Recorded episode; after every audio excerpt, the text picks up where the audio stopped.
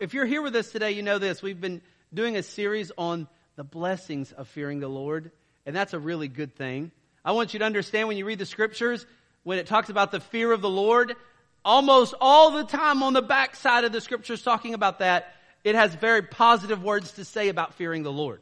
That's not a bad thing, not a negative thing. If you're just hearing this, if you're a guest and you're just hearing this, I would encourage you, go listen to the last two messages. We tried to thread the needle on the robust nuances of the meaning of fearing the Lord. But just for a quick recap to let you know, when we see the word the fear of the Lord, there is so much nuance, but it captures two ideas of afraid, dread, holiness of the Lord, but also reverence and awe. And it's a unique combination of those two elements that come together in the fear of the Lord. And the Bible commends over and over. It's a blessed thing to fear the Lord.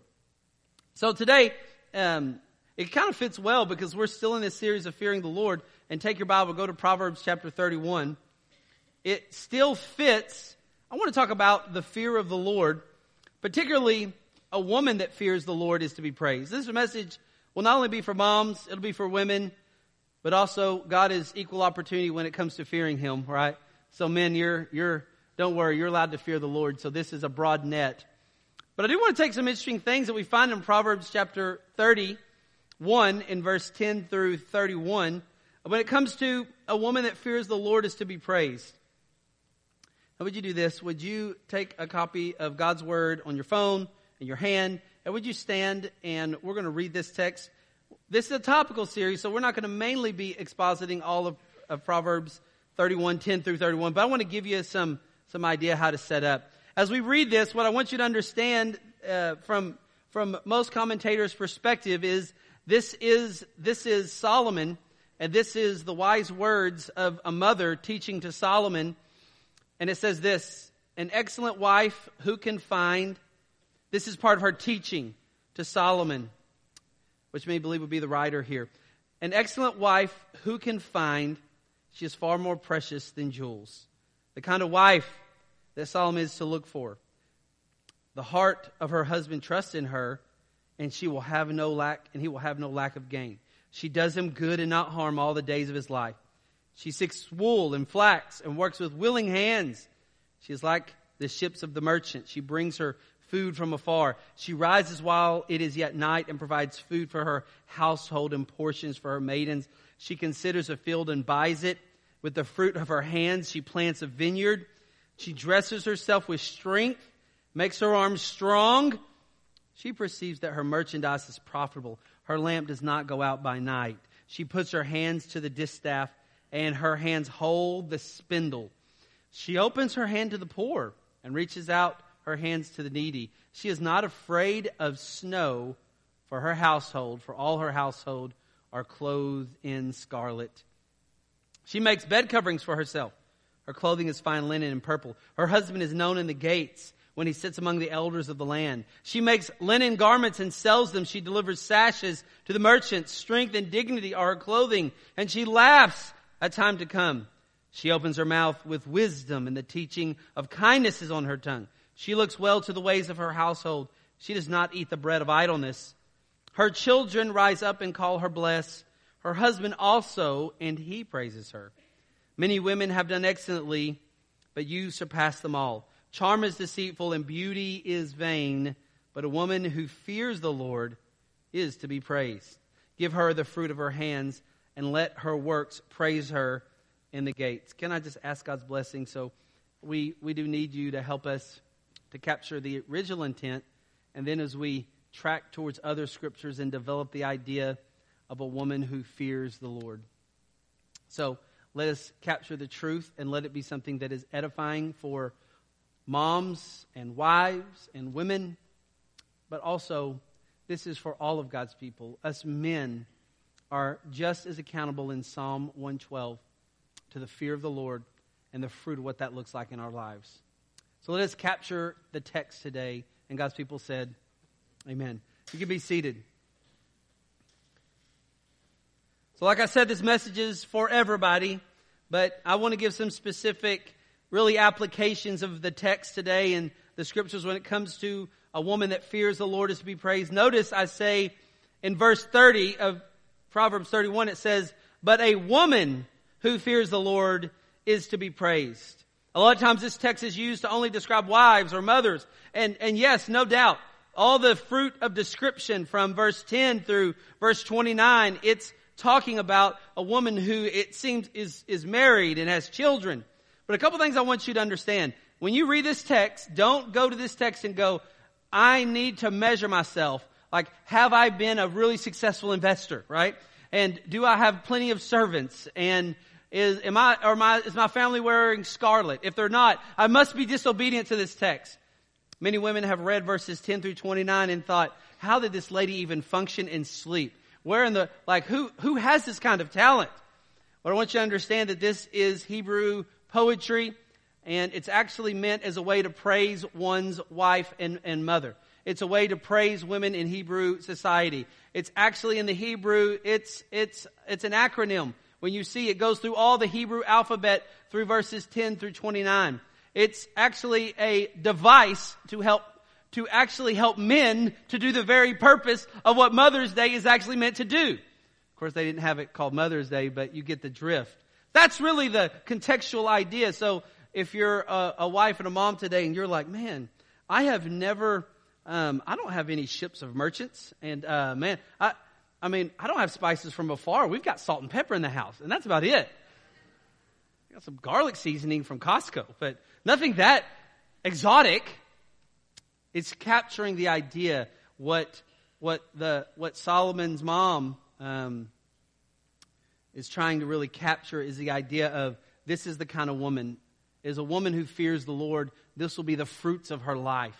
It's a it's going to extremes. It's trying to describe a warrior type of woman. A warrior type of woman. This is the fruit. So don't go all man on man and look at this as a as a woman and go, I got to be all these things the real thrust of this passage is verse 30. Charm is deceitful and beauty is vain, but a woman who fears the Lord is to be praised. Notice in verse 28, her children rise up and call her blessed, her husband also, and he praises her. The thrust of it really is, does, does this woman fear God?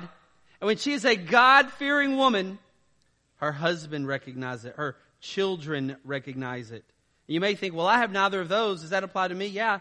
Because in the very beginning, when it says an excellent wife who can find, that word that's used for excellent is also used for Ruth in the Old Testament before she's married as a single woman of excellent character. So a woman, it says, who fears the Lord is to be praised. So that's what I want to focus on for just our time. A woman who fears the Lord shall be praised. And all through society, women have been praised. If you look at a lot of the pagan religions and you look at the, the pagan goddesses that they actually, uh, gods that they actually worship, have you ever noticed that a lot of them are actually women? Why is that? Because it wasn't hard to kind of piece things together that they're, that, you know, just so you know, all of you here today, we all have a couple things in common. One thing is this, we all have moms. How do we know this? Well, because you couldn't be here without her. It just, Uh, it's still the mathemat, it's still the science of how this whole thing works. So ancient cultures realize that kind of hand of mom has a huge influence on every single child and that her hand of influence is a huge influence. So even pagan cultures, they tended to, if you look at the kind of menu and buffet line of deities that they would worship, you could find many female de- deities of some sort that they're worshiping. You can even see this in, although I don't condone it, you can even see this within Christianity, right? If you look at the largest, um, which would call itself Christian denomination, which I would, you know, that's a long debate in itself. Could we really say that? But take Catholicism. Um, have you ever noticed Catholicism is ripe with the idea of honoring, uh, if, if not almost putting Mary to the same level of Jesus? What do we see in that even? This idea of women and mothering, the, the idea of it lifting itself up. So it's not uncommon. It's not uncommon even in our country. I told you kind of the history of it earlier. And even in the text here, verse 28, her children rise up and call her blessed, her husband also, and he praises her. It's even, we have a whole 10 through 31 that's actually built out by God to kind of do this idea of Mother's Day. The original intent of even our American Mother's Day, which was find a way to actually praise her. Now, this text specifically is the idea of praise her as a God-fearer. And by the way, as moms, as women, as anybody who knows the Lord, that's the greatest compliment anybody could ever say. That's a person who fears the Lord. It used to be said all the time and it was a compliment. We barely hear it now. If someone says, oh man, there's Nick or there's Cindy, and boy, they really fear the Lord, usually that person would feel in the same breath they need to somehow sanitize that word as if that's a evil way to think and see God. I'd say that's not true. When we look through the totality of scripture, the fear of God is not a minor issue, it's a major theme. It's a high compliment. If you hold your place there, also look back at Psalm chapter 112. Just so you do understand, although the thrust and the scope of application in today's message really is going to be directed towards women and wives and mothers, it's no less a doctrinal truth for men as well. How do I see that? Look at Psalm 112. Psalm 112, which it's just go to the left, one book. You don't have to turn very many places if you got the Proverbs. Praise the Lord. Blessed is the man who fears the Lord. God's equal opportunity when it comes to fearing Him. Who delights in His commandments. Just so you remember, when we say fear of the Lord, it's heavily nuanced. It's not just afraid, although that's a part of it, but it's also a delight, which is a part of it. So someone who is simply only afraid of the Lord, and if they were to say, Nick, do I fear the Lord? I would say, not in a biblical sense. It's that plus. And someone who fears the Lord not only obeys his commandments, but delights in his commandments. Look at verse 2. His offspring will be mighty in the land, a generation of the upright be blessed. You can see in Proverbs 31 this idea that, that that a woman who fears the Lord is blessed by her children and husband, but you can see here a man who delights in fearing God. His offspring will be mighty, and the generation of the upright will be blessed. It says, wealth and riches are in his house, and his righteousness endures forever. Light dawns in the darkness for the upright. He is gracious and merciful and righteous. Look at his character. Here's his kind of description. Verse 5. It is well with the man who deals generously and lends, who conducts his affair with justice. This man who fears the Lord is generous just like the virtuous woman of Proverbs 31. And notice verse 6. For the righteous will never be moved and he will be remembered forever. Just as verse 28 of Proverbs 31 that the children, that the children and husband will praise her for the fear of the Lord in her life I'm saying God's equal opportunity when it comes to the fear of, of God is that he will be remembered forever. There will be a remembrance from his own posterity of the acknowledgement of the fear of the Lord in his life. Even you see the fruits of his life in verse 7. He is not afraid of bad news.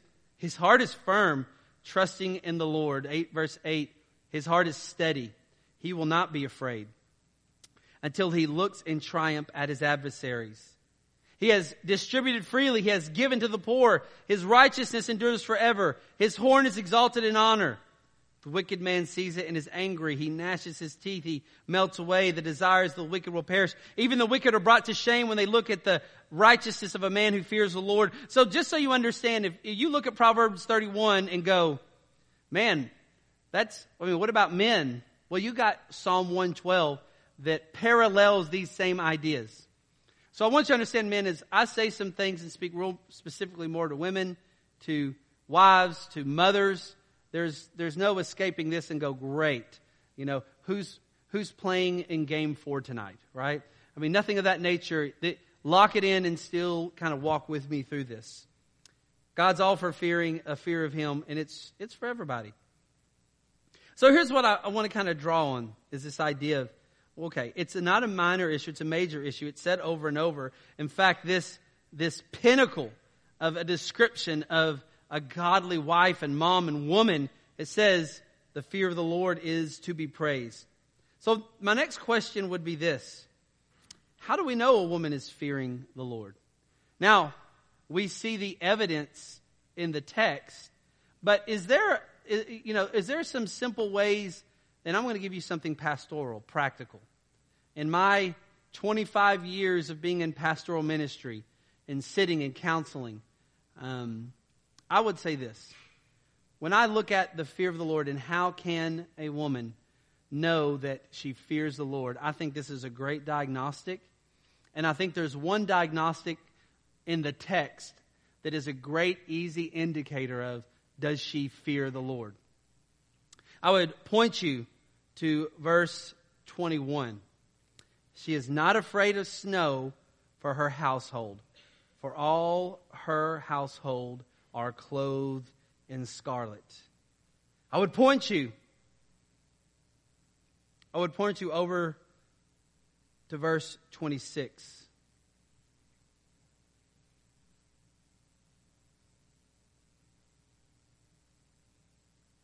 Where, she, where it says, actually, I'm losing my place here. Actually, verse 25. Strength and dignity are her clothing, and she laughs at time to come. Look at verse 21 and 25. She is not afraid of the snow for her household, for all her household are clothed in scarlet. Then look in verse 25. Strength and dignity are her clothing. She laughs in time to come. Now, I see a lot of fruits that a woman who fears the Lord, and once again, we're not talking about perfection, we're talking about a warrior type um, warrior type description poetically of a woman who is full charge fearing the Lord. Don't think we're talking about perfection, but I do find this character trait in verse 21 and 25. And it's a great indicator of does a woman, does a wife, does a mother fear the Lord? It's does she live in the land of what ifs? Does she live in the land of what ifs? Now I'm I'm talking just pastoral today. This is what I've noticed how can we really understand do I fear the Lord? Many different ways, but I think if you're looking for, give me a simple diagnostic to get to the heart, I would say, do you live in the land of what ifs? The land of what ifs is the idea of, of okay, what's going to happen tomorrow? I'm afraid for tomorrow. What if this happens tomorrow? What if my kids turn out this way? What if this happens to my husband? What if I don't get married? What if, what if, what if my husband doesn't repent? What if he doesn't become a follower of Jesus? If, if, if, if. It's called living in the land of what ifs. Now, what's interesting is a woman who fears the Lord, who has an unflinching trust in God. It says in verse 21, one of the character attributes of the praise of this woman is she is not afraid of snow for her household, for all her household is clothed in scarlet. Strength and dignity are her clothing. She laughs in time to come. She's not afraid of the future. She's not living in the land of what ifs. Now, the question would be this. Well, then how does one get out of the land of what ifs? How does a woman, even in particular, I know what you may be thinking like, Nick, you're a man. How dare you speak about women issues? I get that. But it's in the text of Scripture, right? And, and like men are called to shepherd all of the congregation. And there is one thing I know in my own heart that I'm guilty of, that I've done. I think if there's a criticism, because before the Lord someday, I will actually be evaluated on ministry. I'll be evaluated on my walk before the Lord, but actually, I'll, there'll also be some evaluation of me during the pastoral years, as long as the, the Lord allows me to do those. And I will have to answer. There's a high there's a, there's a high accountability for those in teaching and preaching positions. And I can tell you, in, in all honesty, if there's a weakness that I have when it comes to ministry to men and to women, and if you've ever done marriage counseling with me, you can, you can know this.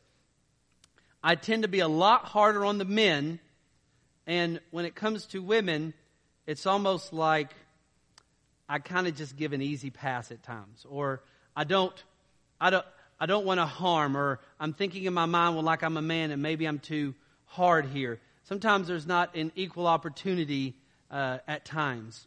And so uh, I can know there's been so many times where I haven't spoken truth uh, because I was fearful to see the emotion or I was fearful to think, you're just a male chauvinist, right? I mean, all these kind of fears. So, what I'm telling you today, this is not an axe to grind. It's a man who fears the Lord and fears not being completely honest and as gut wrenchingly honest as I, I, hope I'm, I am with men. I want to be just as gut wrenchingly honest with women as well. And I want to do, and even on Mother's Day, it's a great day to actually do something like that. Because the greatest thing any mom can ever have on her record is I just simply fear the Lord. Like I love him. I trust him. I fear him. So here's the thing I find.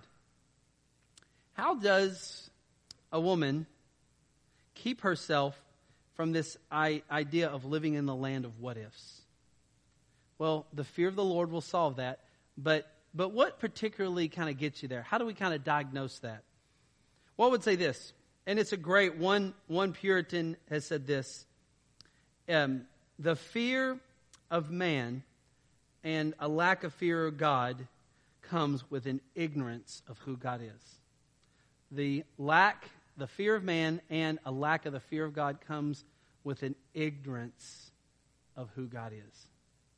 I think when we look at, and I even look at in life, like where do I see people living in the land of what ifs, of anxiety and worry and stress and what if, what if, what if, is that there seems that there is a lack of understanding what the character of the one true God is like.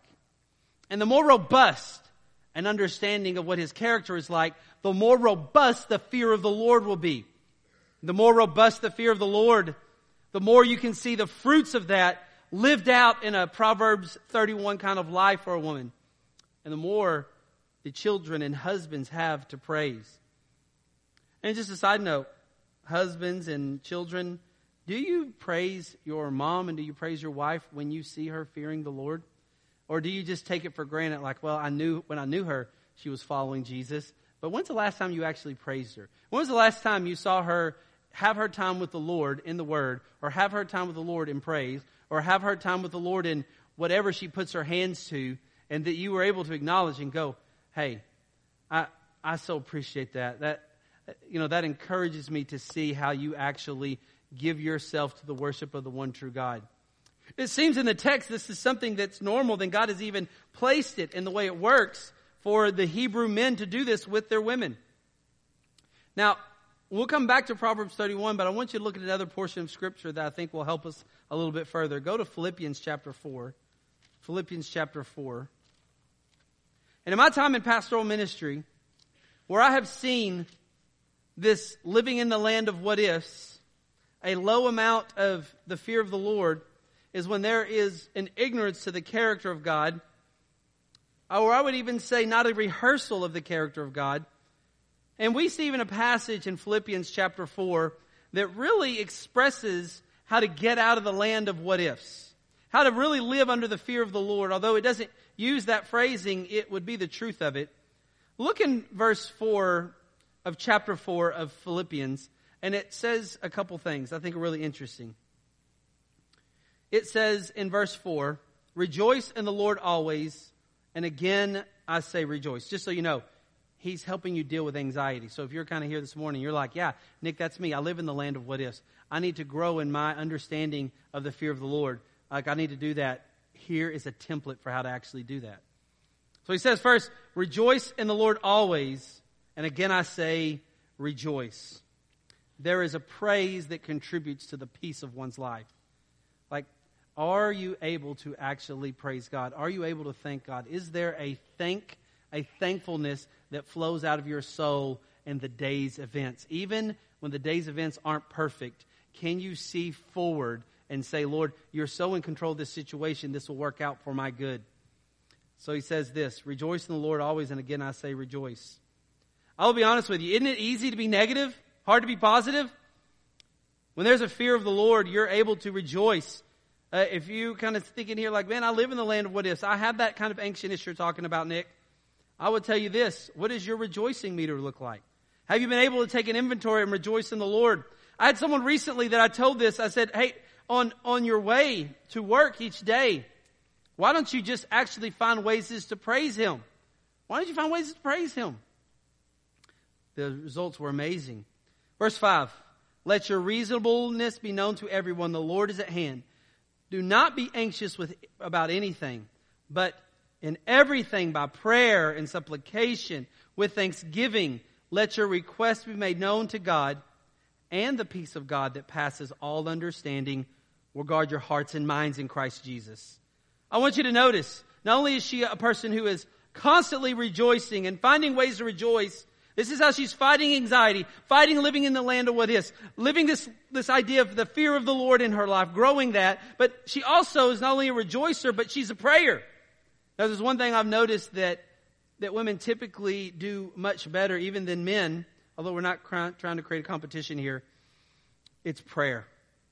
And it, the promise in verse 7 is that God's peace that passes all understanding will guard your hearts and minds. Side note, that's nothing about making decisions. It's everything about you're anxious, take it to Jesus in prayer. So if you're wondering, do I fear the Lord?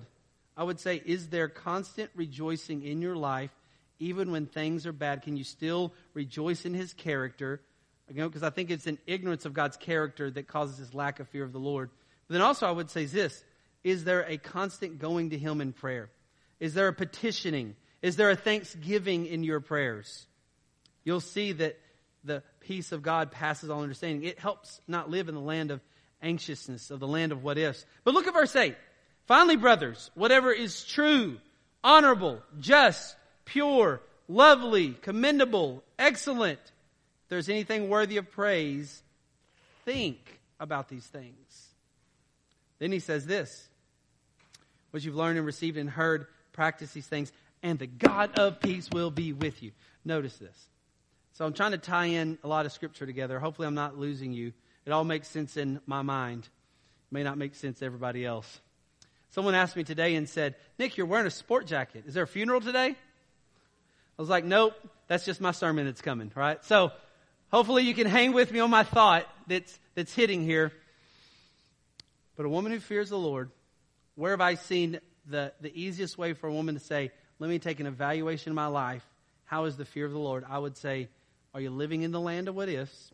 And the solution to not living in the land of what ifs and driving the fear of the Lord in your life is this idea of can I rejoice in the face of that anxiousness to come? Can I go to the Lord in prayer in the side of this anxiousness to come? And then can I do this?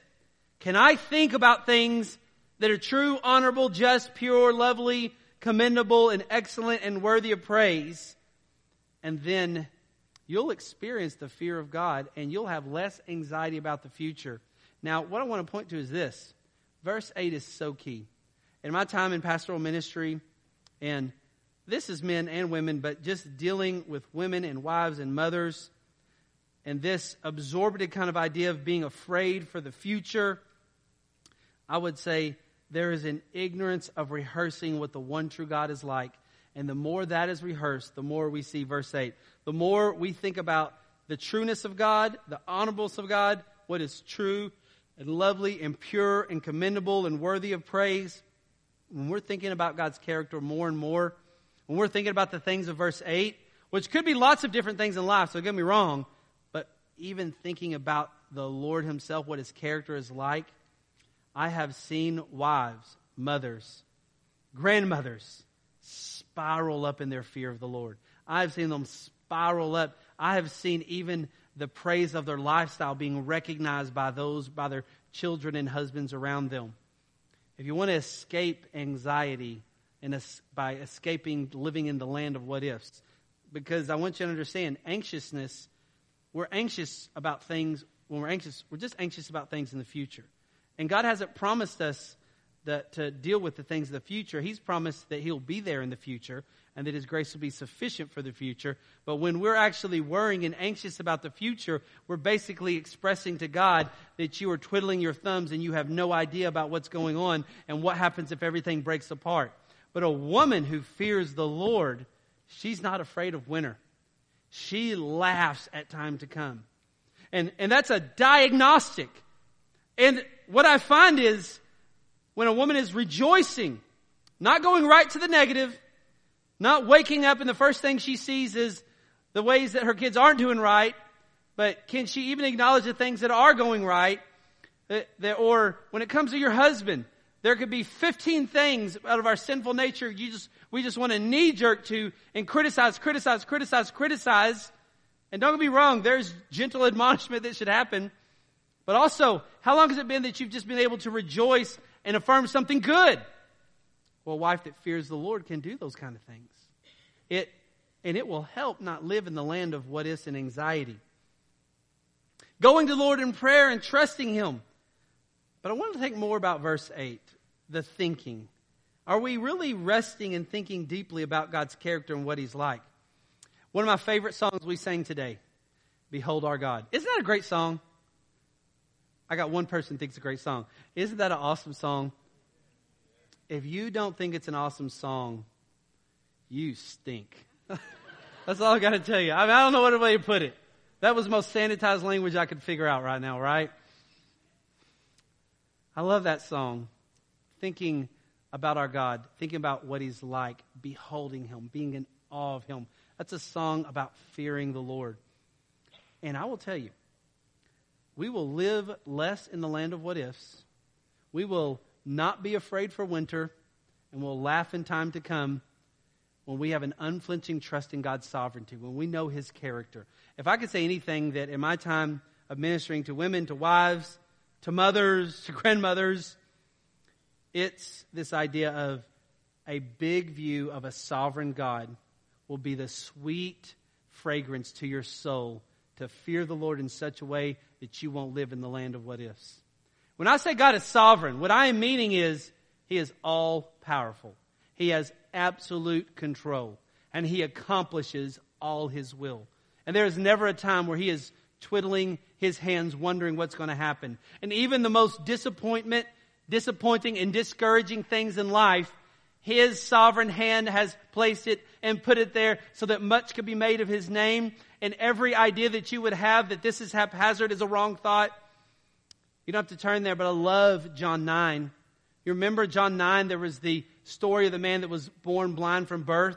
Remember the disciples come to Jesus and it's like, who sinned? This man or his parents?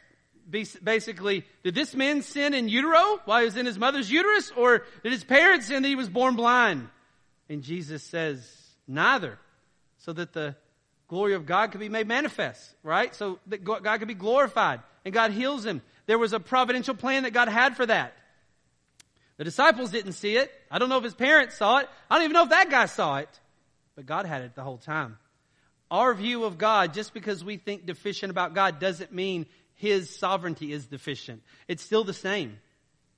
And I will tell you, if you want to be a woman who fears the Lord, this one of the kind of broken down aspects that is there's not, you've got to constantly settle in Philippians 4 8, this idea of the sovereignty of God. Think about, rehearse to yourself, replay to yourself, read scripture about, meditate on, remind yourself. Remind yourself about how small you are and how big He is. Let me give you an example of this. Um, Isaiah chapter 40. Isaiah chapter 40.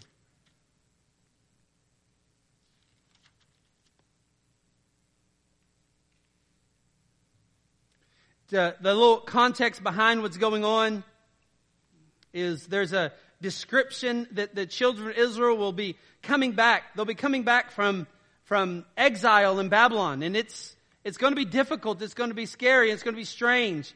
And the thought is even, could this even happen? Remember, Judah will eventually be brought to exile, mighty Babylon. But mighty Babylon will eventually be overthrown by the Persian Empire. And King Cyrus will be returning them back to their land.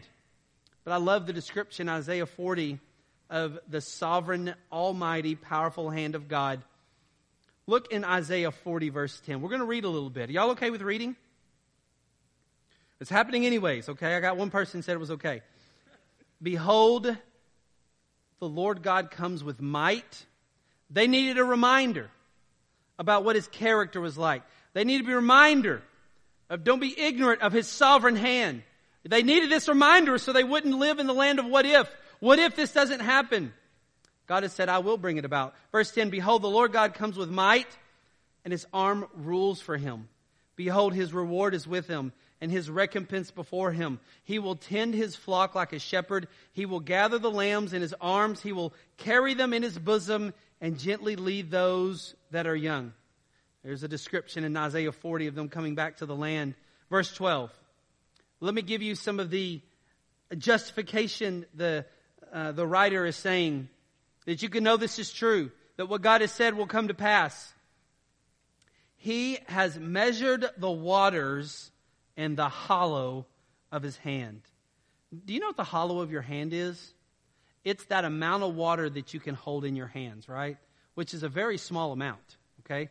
Uh, you know, if you were just to cup your hand and try to hold water, you couldn't hold a full cup. Uh, it would just be ounces that you could hold in the hollow of your hand. And the writer is saying, hey, how immeasurable is this God? How sovereign is He?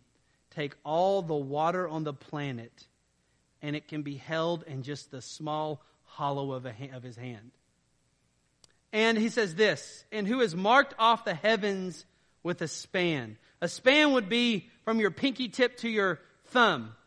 This kind of length is just basically saying he, he has marked and measured the galaxies between his fingertip and his thumb. By the way, these are anthropomorphic terms. That's not, God's a spirit, doesn't literally have that. It's just, it, God is condescending to language that we can understand.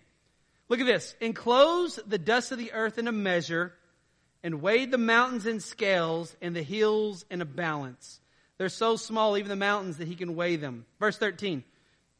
Who has measured the Spirit of the Lord, or what man shows him his counsel? Just saying, this is the immeasurable God we're dealing with. You can't even measure him. His Spirit is so, is so infinite, so everywhere. Verse 14. Whom did he consult, and who made him understand? just basically decrying this is the sovereign, the sovereign God. No one educates God. Who taught him the path of justice? Who taught him knowledge or showed him the way of understanding? God's unlimited in his knowledge. Verse 15. Behold, the nations are like a drop from a bucket and are counted as dust on the scales. Mighty Babylon will fall. Mighty Assyria will uh, fail. Persia's not that great. No nation is great. They're a drop in the bucket. They're like dust on a scale. When you got dust on a scale, you can throw, you can throw a lot of dust on a scale, but that's actually not going to do anything. So like if you get up to weigh in the morning, if you've got a scale in your bathroom, right, and you decide to get on the scale and you're thinking, ooh, that number's a little higher than it was yesterday. You can try to go get a washcloth and try to wash it off and thinking, oh, the dust must be two pounds worth, right? It was the dust on my scale. Well, surely it was. Nope, it wasn't. That dust, the dust that fell overnight didn't account for anything. He's saying this is what God is like. Everything is like, the nations are like dust on the scales. They don't change anything compared to his sovereignty. Behold, he takes up the coastlands like fine dust. Verse 16, Lebanon would not suffice for fuel, nor are its beasts enough for burnt offerings. All the nations are nothing before him. They are accounted by him as less than nothing and emptiness. He's just saying, he's just decrying the unlimited sovereign power and glory of God. No one can compare and no one can measure. Now I will tell you this. I've noticed for wives, for women, for mothers, for grandmothers, one of the big things of do I fear the Lord is do you live in the land of what ifs? And the solution, one of the big solutions to not living in the land of what ifs is recalling and rehearsing the character of what God is like. To behold a truly infinite, all powerful, almighty, immeasurable God who does not faint or grow weary. He's so unlimited. Uh, I mean, we could keep, let's just keep looking at the chapter. Why not? Verse 18.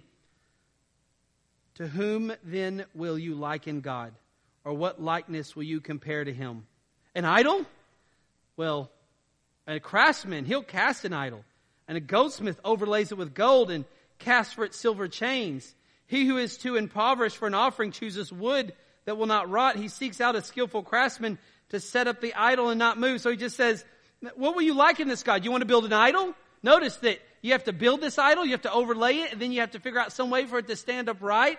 But let me show you how sovereign and powerful this God is. Do you not know in verse 21, do you not hear?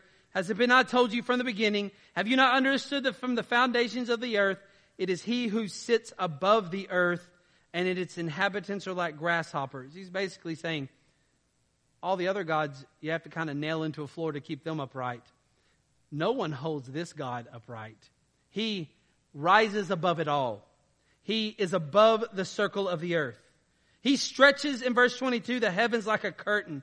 He spreads them like a tent to dwell in. He brings princes to nothing and makes the rulers of the earth as emptiness. Basically saying all the rulers, Israel, like they're all pawns. They, they don't have this unlimited power.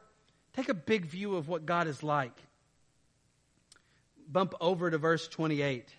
Have you not known? Have you not heard? The Lord is the everlasting God, the creator of the ends of the earth. He does not faint or grow weary. His understanding is unsearchable. Nothing stops this sovereign God. He doesn't get tired.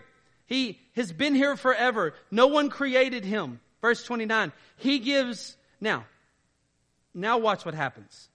As a result of the sovereign God, as a result of Philippians 4 8, right? Basically, when you read Isaiah 40 and what we've been reading, it's basically your Old Testament version of Philippians 4 8. Think on these things, think on these things, right? And the God of peace will be with you, right? Now, look what he says. This God, he gives power to the faint. And to him who has no might, he increases strength. Even youths shall faint and be weary, and young men shall fall exhausted. But they who wait, who hope for the Lord, shall renew their strength. They shall mount up with wings like eagles. They shall run and not be weary. They shall walk and not faint. Now, contextually, we're pointing towards Israel coming back to the land and the pathway from exile. But let me give you the bigger application. Notice a big look at a sovereign, all powerful, in control God. A Philippians 4 8 kind of mindset brings this idea that he will bring strength to the exhausted. For he will renew strength. And if we're honest, here's what happens. When we're living in the land of what ifs, when we don't have a big view of God, when we're not living in the fear of God, we're afraid for the future. And what happens is it zaps our strength, doesn't it? It zaps everything away. There's this anxiousness and fearfulness, and we become paralyzed. We become paralyzed to even make the next decisions in life. And what does a wife, a woman, a mother, a grandmother need? Here's what she needs a great grandmother, if you can get there. Here's what she needs she needs to remind herself about the character of the one true God. She needs to remind herself that He is sovereign, all in all power, in all control, has all plan. She needs to drive up a true fear of the Lord in her life.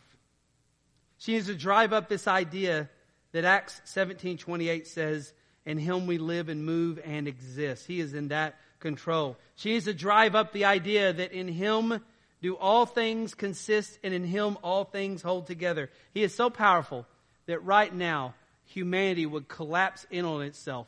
We, we, would fall to the floor like a puddle if it wasn't for his sovereign hand. I mean, you know this? You are even able to even talk today or walk because his sovereign hand is sustaining you to this moment. If God were to instantly take his hand off of us, take his hand off the globe, it, it would be absolute anarchy within one millisecond.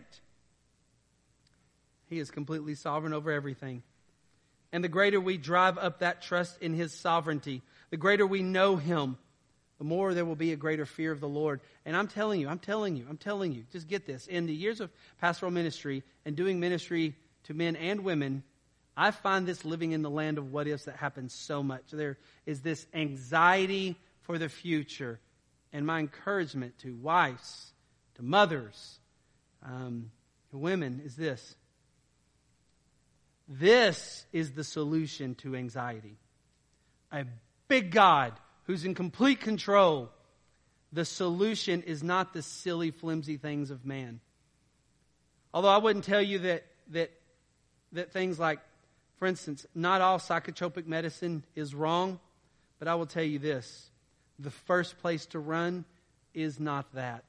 Now, if, that's where you're at, don't sit there and go, I'm going to stop taking it. That's between you and your doctor, but I will tell you this. Be weary for your own soul. Our pharmaceutical industry has commercials, and those commercials are impressing ideas on us. And before we, we, we don't see ourselves sometimes properly anthropology wise. Anthropology is the study of, of man, right? What God has said about man. We sometimes think we are just biological bodies, right? And the way to solve our anxiousness is mere biology. I'll tell you, your biology can have a huge impact, right? Like, for instance, if you've just had a child, right? You, you know that hormones, there's hormone surges that are happening. If you've had a surgery, there's, there's things that happen in your body. You, you, there's people that, like, for instance, there's sometimes people have had anxiousness because there was something biological going on. It could have been hyperthyroidism. I mean, I've seen that, but I don't want to take away from that. I, I tell women all the time, man, if you're experiencing anxiety and worry, go to your doctor, get as much testing as your insurance will allow you to, and find out is there anything biological that can be measured that, that could be contributing factors, because we are physical. But then I also say this we're also inward. And the worship of the one true God has a profound impact on our life. And it is get, that is getting minimized in our culture. We, we are letting a pharmaceutical industry make us think we are just merely biology. And I want to tell you, we are more than that. We are a soul that worships and a soul that has an unflinching trust and the power and purpose of a sovereign God is a soul that is able to look to the future and not be afraid. It's a soul that has truly feared the Lord. And the interesting thing is that the fear of the Lord drives her up, spirals her up. So we'll end with this. Go back over to Proverbs 31. By the way, Next week, I want to look at some more attributes of God. So it can be this kind of idea where it's like, great, Nick, she trusts God's sovereignty, but what if I don't trust that He's good? Well, guess what? Next week, we're going to look at how does, I mean, because you can know God's sovereign, but not believe He's good. And then we're still not at the fear of the Lord. Don't worry, we're going to be direct this to everybody, even to men next week, right? We're going to look at His holiness next week. How does that contribute in this idea of, of, of knowing what the one true God is like. Like, like this is how we know. We fear the Lord when we know what the one true God is like. We'll look at redemption. We'll look at repentance. But as we end this off, go back over to Proverbs chapter 31, verse 10 through 29.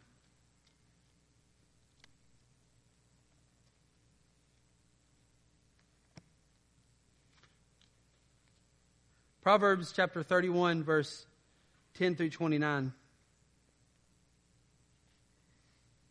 everything we read in Proverbs 31 earlier, in verses 10 through 29, all that is the fruit. Remember, this is a fictitious woman, by the way. But all those character descriptions of a virtuous woman, of a warrior woman, that's all a result of verse 30. Charm is deceitful and beauty is vain but a woman who fears the Lord is to be praised. Our culture and society make everything about how charming is she and how beautiful is she. And don't get me wrong, there's nothing wrong with those things, right? I mean, when you read about the character traits of this warrior woman, she was dressed nice, right? I mean, you know, you know, she, she had an Amazon cart full, right? I mean, like, she dressed good. But ultimately, she dressed herself well with the character of the one true God. And her husband and her kids praised her. And she had much to praise. She feared the Lord. The greatest thing you can do today for your mother and your wife and women around you is where you see them fearing the Lord is to praise. And the greatest thing you praise her for it. But I can tell you, as a if you're a woman, a wife, a mom, a grandmother, the greatest thing today is do I fear the Lord? And if you're living in the land of what is, my friend, go visit Isaiah 40. Revisit the Bible. Revisit his character. Get A.W. Tozer's attributes of God. Like, do anything you can to start discovering how awesome the one true God when we sang the song a while ago about Behold our God, that is something to remind you of a sovereign, all powerful, all control God. I'll end with this Mother's Day story. God revealed this to me years ago. Um, I remember when we were when our first child, Arabella, um, our first Mother's Day, um, that you know Cindy's you know she's with she's with child. It's early on, and I read this book called What to Expect When You're Expecting. Do y'all remember that book? What to Expect When You're Expecting? Right? Do y'all remember that? I remember reading this book and it telling you what you should do to make sure you have a happy, healthy baby. And it was all about like, eat this, eat that, eat this, eat that. And so I thought, well, it said do it, do it. And so I can remember like cutting up cantaloupe and like, you know, sending it with her and calling her at three o'clock saying, did you eat your cantaloupe? You know, like all these kind of crazy things. And I remember like she wasn't doing it and like she wasn't going according to my sovereign plan. And I remember like getting so upset and frustrated. Then one day I said something. It, it was like I said it, and it's like once it was coming out of your mouth, you could kind of see, like, man, this is terrible. Like, let me grab that back out of the air and pull it back in, but you just can't do it. So one more day we had another cantaloupe fiasco, and I said to her, I don't know if you love this baby. I know. It's like as I said it, I was like, grab it out of the air. Couldn't do it. I know y'all are like, like, ooh, that's bad. Some, some husbands are like, I haven't even said that. well, now if you wonder, can you be a pastor? Well, I mean, like, you haven't done as bad as me. Still hope for you. And so, I mean, man, that was a wake up call. So I had to kind of get with the Lord. and y'all discovered in, the mo- in those moments why I would even say something like that? It's because I, I really wasn't fearing the Lord. I wasn't fearing him. I, I wasn't resting in what his character is truly like. I didn't believe he was sovereign and that he was good. I thought this can only be good if Arabella is born a certain way with a certain health and doesn't inconvenience our life. And if she did have something wrong, like I would think it would, could be a part of God's plan. I had to restudy the scriptures and go, do I really think about his character the way I should think about his character? Is his sovereignty even good? Is he good? And guess what? It changed me in a heartbeat. I went from anxiety in living in the land of what ifs with our first daughter to saying, I fear the Lord. Whatever happens is according to his plan. If he gives, if he takes away, if health is good, if health is bad, blessed be his name. I fear the Lord more than I trust the puny thoughts of man. And at that point, never said such a stupid thing again. Would you stand and pray with me as we have a time of taking the Lord's Supper and singing to the Lord. Honor our moms and the women in our lives and help us to be people who fear the Lord. If someone's here who has not trusted Christ as King and Savior, oh, let them fear the Lord and fear his wrath and judgment. Let them kiss the Son. Let them confess their sin and place trust and faith alone in the finished work of the cross. Help us. Let us praise you now as we take the Lord's Supper through the middle of this song. In Jesus' name, amen.